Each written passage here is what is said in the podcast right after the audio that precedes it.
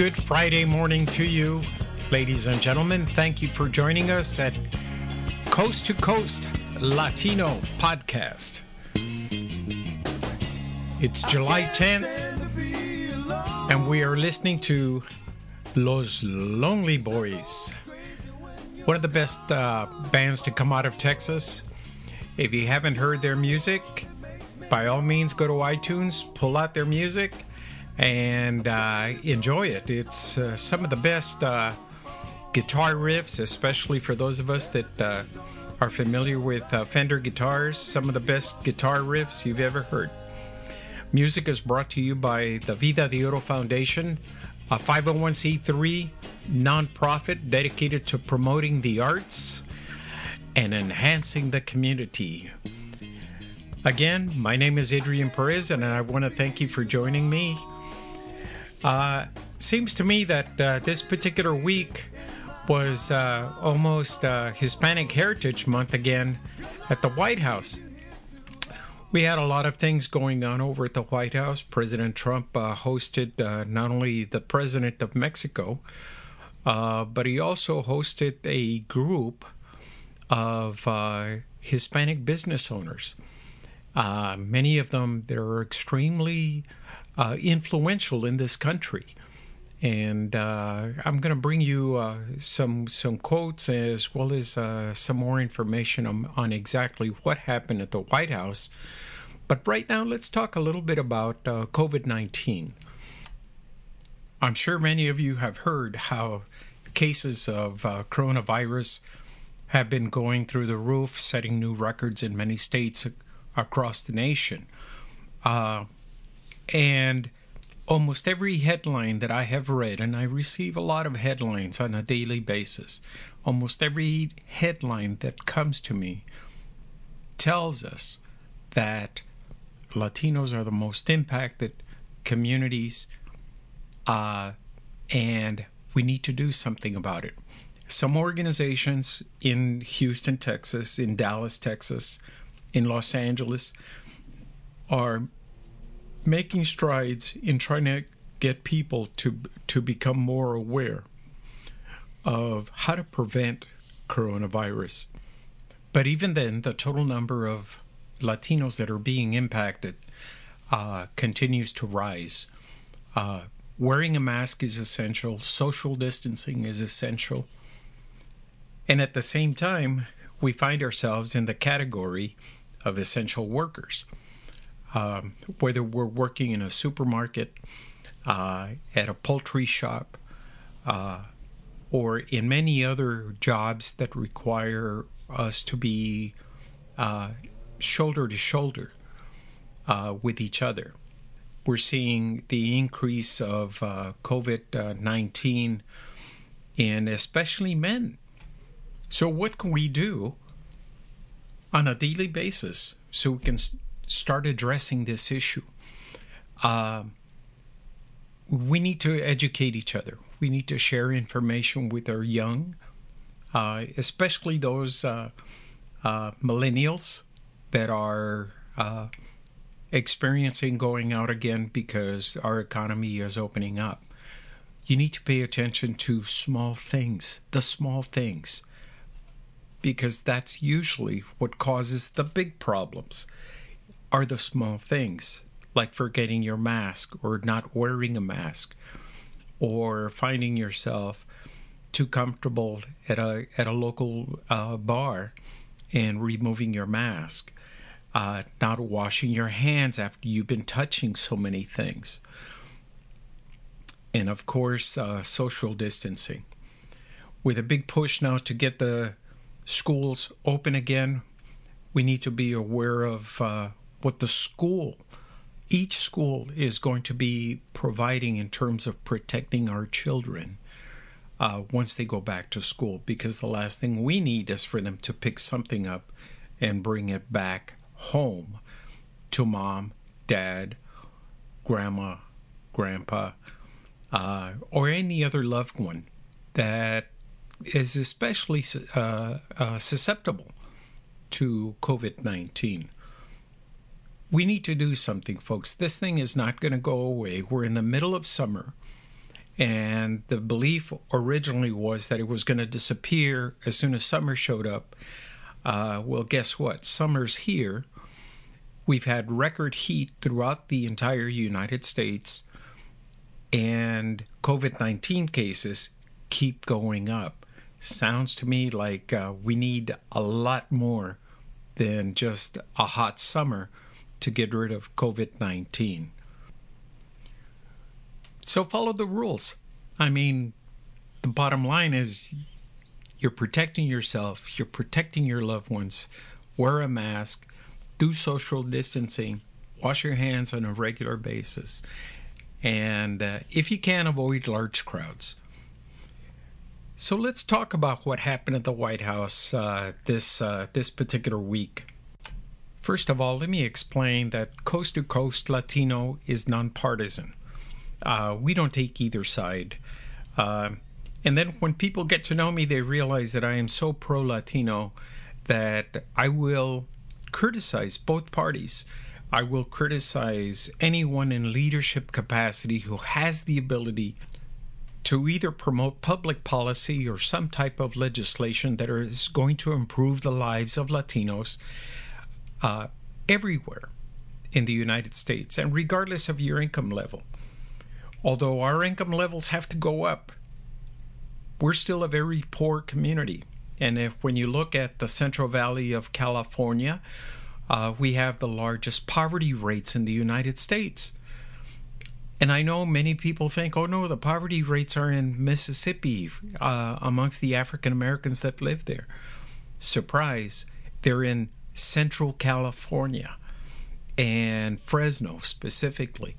And what you what we need are are efforts that's going to improve our education, efforts that's going to improve our economic status. And yes, we need a lot more leadership training to get us more uh, politically empowered. Okay, now now that we're uh, 61 million of us living in the United States, that is almost one out of every five people who live in the United States is now Latino. Uh, now, President Trump, when he first got elected in 2016, uh, he received 29% of the Latino vote. Let me repeat that. He received 29% of the Latino vote. Okay. He is losing ground. There's no question about it all the stats are, are telling us that uh, if the election were held tomorrow morning, he would lose in a landslide. Okay, but he's trying to regain that uh, that Hispanic support because it's been eroding. It's been eroding primarily because of COVID nineteen, and this week he invited uh, President Obrador from Mexico uh, to sign the new uh, trade agreement. Now, when you read the uh, trade agreement, it looks pretty standard and it looks, quite frankly, a lot like the North American Free Trade Agreement. Uh, but there's a few more things that that uh, President Trump has incorporated into this, and basically, it's a combination of of uh, no more illegal immigration coming through Mexico, uh, first of all. And uh, secondly, uh, where American companies can make more money, uh, whether it's through trade or just producing products in Mexico. When we look at Trump's approach at this. And when you hear his speech, although he compliments Mexican Americans living here in the United States, uh, he he actually threatens Mexico, saying, you know, if if you don't do certain things, we are going to uh, cut you off. Mexico is in a very extremely vulnerable uh, position. It's the first time they've ever had a socialist president. Uh, but he's extremely popular, extremely popular. His ratings are in the 70s. and and so by him coming over here to the United States, yes, he got criticized by Latinos living in the United States, uh, but he didn't get criticized by the people from Mexico because they feel that he is working towards improving their economies. Uh, Mexico's economy is extremely reliant right now on murder and mayhem. The cartels dominate almost every component, every state in the entire nation of Mexico. They need to fix that. And to fix that, they need the help of the United States. Obrador is not a, a, a, a dummy, if you will. He's very, very smart when it comes to looking at what would benefit the people of Mexico the most, and that is a good relationship with the United States. And I know many of you are saying, well, wait a minute, wait a minute, you know, Trump is building this border, etc. Hey, when you look at the border that he's built, he's actually only added three miles, three miles to the border wall itself. Uh, but he's been caging children. That's true. And that in itself is a crime, in my belief, anyway. Uh, it's horrible what he's doing. Obama was no different. I don't know how many of you remember this, but uh, Jorge Ramos from uh, Univision called Obama the Great Deporter. The, the Obama Biden administration deported well over 3 million uh, uh, uh people from uh, Mexico and Latin America. And they split families, hundreds of thousands of families. And yeah, believe it or not, they started caging some of those kids because they had to put them somewhere. Uh, many of those kids, by the way, especially if they lost their mom and dad, ended up in the uh, in the uh, foster care system, where many of us have heard of the horrors of some parents who take in foster children and uh, abuse them or or somehow some way make them suffer. And that's not the reason why we have a foster system but unfortunately those are the conditions that many foster uh, children have found themselves in. But the thing is is that if mexico wasn't in uh, such bad economic shape uh, quite frankly we wouldn't care whether people came or or didn't come from Mexico, legally or le- illegally. Uh, other than it'd be great to see relatives, and of course it'd be great to see friends on a more regular basis.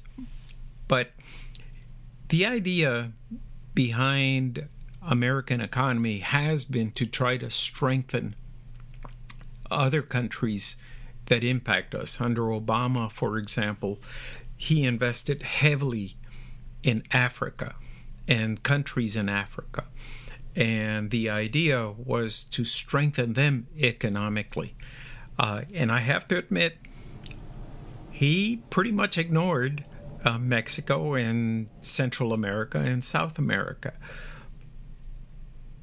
But prior presidents, like George W. Bush, and of course Bill Clinton, they looked at the power and the potential of Mexico, Central America, and South America.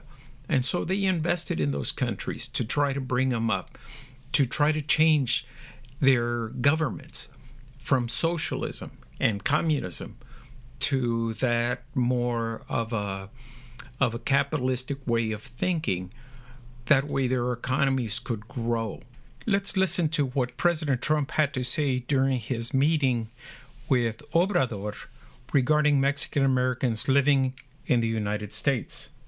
In the United States, the extraordinary contributions of Mexican Americans are felt in every industry, every community, and every facet of our nation. From art to commerce to science to medicine, the Mexican people are incredible. They upheld our highest values God, family, and country. They launched small businesses, propel industries, and they serve heroically in police departments and in our great military. Clearly, he had to say wonderful things about the Latino community and our commitment to being a part of the fabric of the United States. And then the following day, he holds a meeting with Latino business leaders and actually signs an executive order to initiate two things to initiate uh, the education of Latino children, and secondly, the economic growth of the Latino community in the United States. Uh, here's what he had to say. The executive order I will sign in a few moments will expand our efforts across all of federal government to deliver educational and economic opportunity for Hispanic Americans. At the heart of our strategy to create a prosperous future for every Hispanic American, as well as all Americans, is a great family of education. We are going to have a tremendous program, and we have, and you know, we're a believer in choice. So there you have it. The president is throwing the entire U.S. government to promote the education of uh, of Latinos across the United States. Why is this critical? With 61 million Latinos living in the United States and growing to the point where, in a matter of years, we will be pretty close to one third the entire population of the United States it's essential for us to be not only well educated, but prepared to assume responsibility for the, the nation's economy as well as for public policies that make a lot of sense to continue to develop Latinos further. And folks, right now is the right time to do all of this because our population continues to grow in California, almost 60% of all kids in in kindergarten are Latino. 60%. Okay? That's going to happen in Texas, it's going to happen in Florida, and so on. So within a matter of 10 years, we're going to see this massive boom of young Latino kids going to school. So as you can see, it's critical that that our kids get get an education. And you know what? If the public school is not delivering i think it's essential for parents to have a choice to be given an opportunity to say hey you know what? The the public school system is denying my kid or not providing my kid the opportunity to get a full education. I'd rather send them to a private school or a charter school. We have a lot of latino kids now going to charter school but for those of you who are anti charter school, let me share something with you. The African American community has been putting their kids in charter schools for years. As a result, they now have numerous universities specifically dedicated to helping African American kids. The point I am getting at is that we should not be just simply satisfied with what is being offered to us, we need to ask questions. Is it, in fact, exactly what we need in order to be able to see our children succeed? And if it's failing, doggone it, let's change it. Let's let's fix it. Or give us a choice. The president right now is focused on giving us a choice. Mr. Trump also signed an executive order establishing a Hispanic Prosperity Initiative. And to lead the initiative, he named former Lieutenant Governor of New Mexico, John Sanchez, as its lead. And here's what Mr. Sanchez had to say. Well, thank you, Mr. President. what an honor it is to be here with you and everybody else here in our nation's capital. Let me say, uh, from a young boy who grew up in absolute poverty, the youngest of eight kids with a single mother, I understand what it is for the challenges facing all families, but especially Hispanic families in this country. But because of her leadership through personal responsibility, stay in school, get a good education, we have lived the American dream. As a young boy, I used to go and search for uh, cardboard boxes out of the trash cans of grocery stores because we didn't have the soles, Mr. President, on our shoes. We would hope and pray that it wouldn't rain so the cardboard wouldn't melt on our way to school. Here now, almost 50 years later, I stand next to the most powerful man in the world, and the most powerful city in the world, at the White House with all of you fine folks. Today, I have lived the American dream. I look at my brand new black shoes. That's the American dream.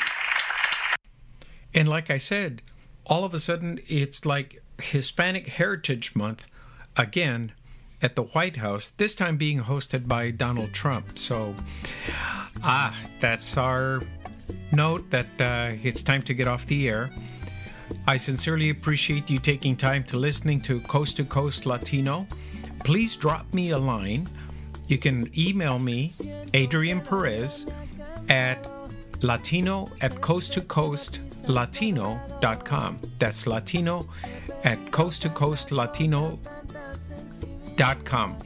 Here's the other thing. Uh, we're now on uh, on uh, Apple's iTunes. You can find us on iTunes. You can find us on Spotify, and uh, and of course you can find us on social media, and of course on our website www.coasttocoastlatino.com. Until next time, I am Adrian Perez. Thank you very much for taking time and listening to this podcast. Be sure to tell your friends about us, okay? Looking forward to you uh, next week. Take care.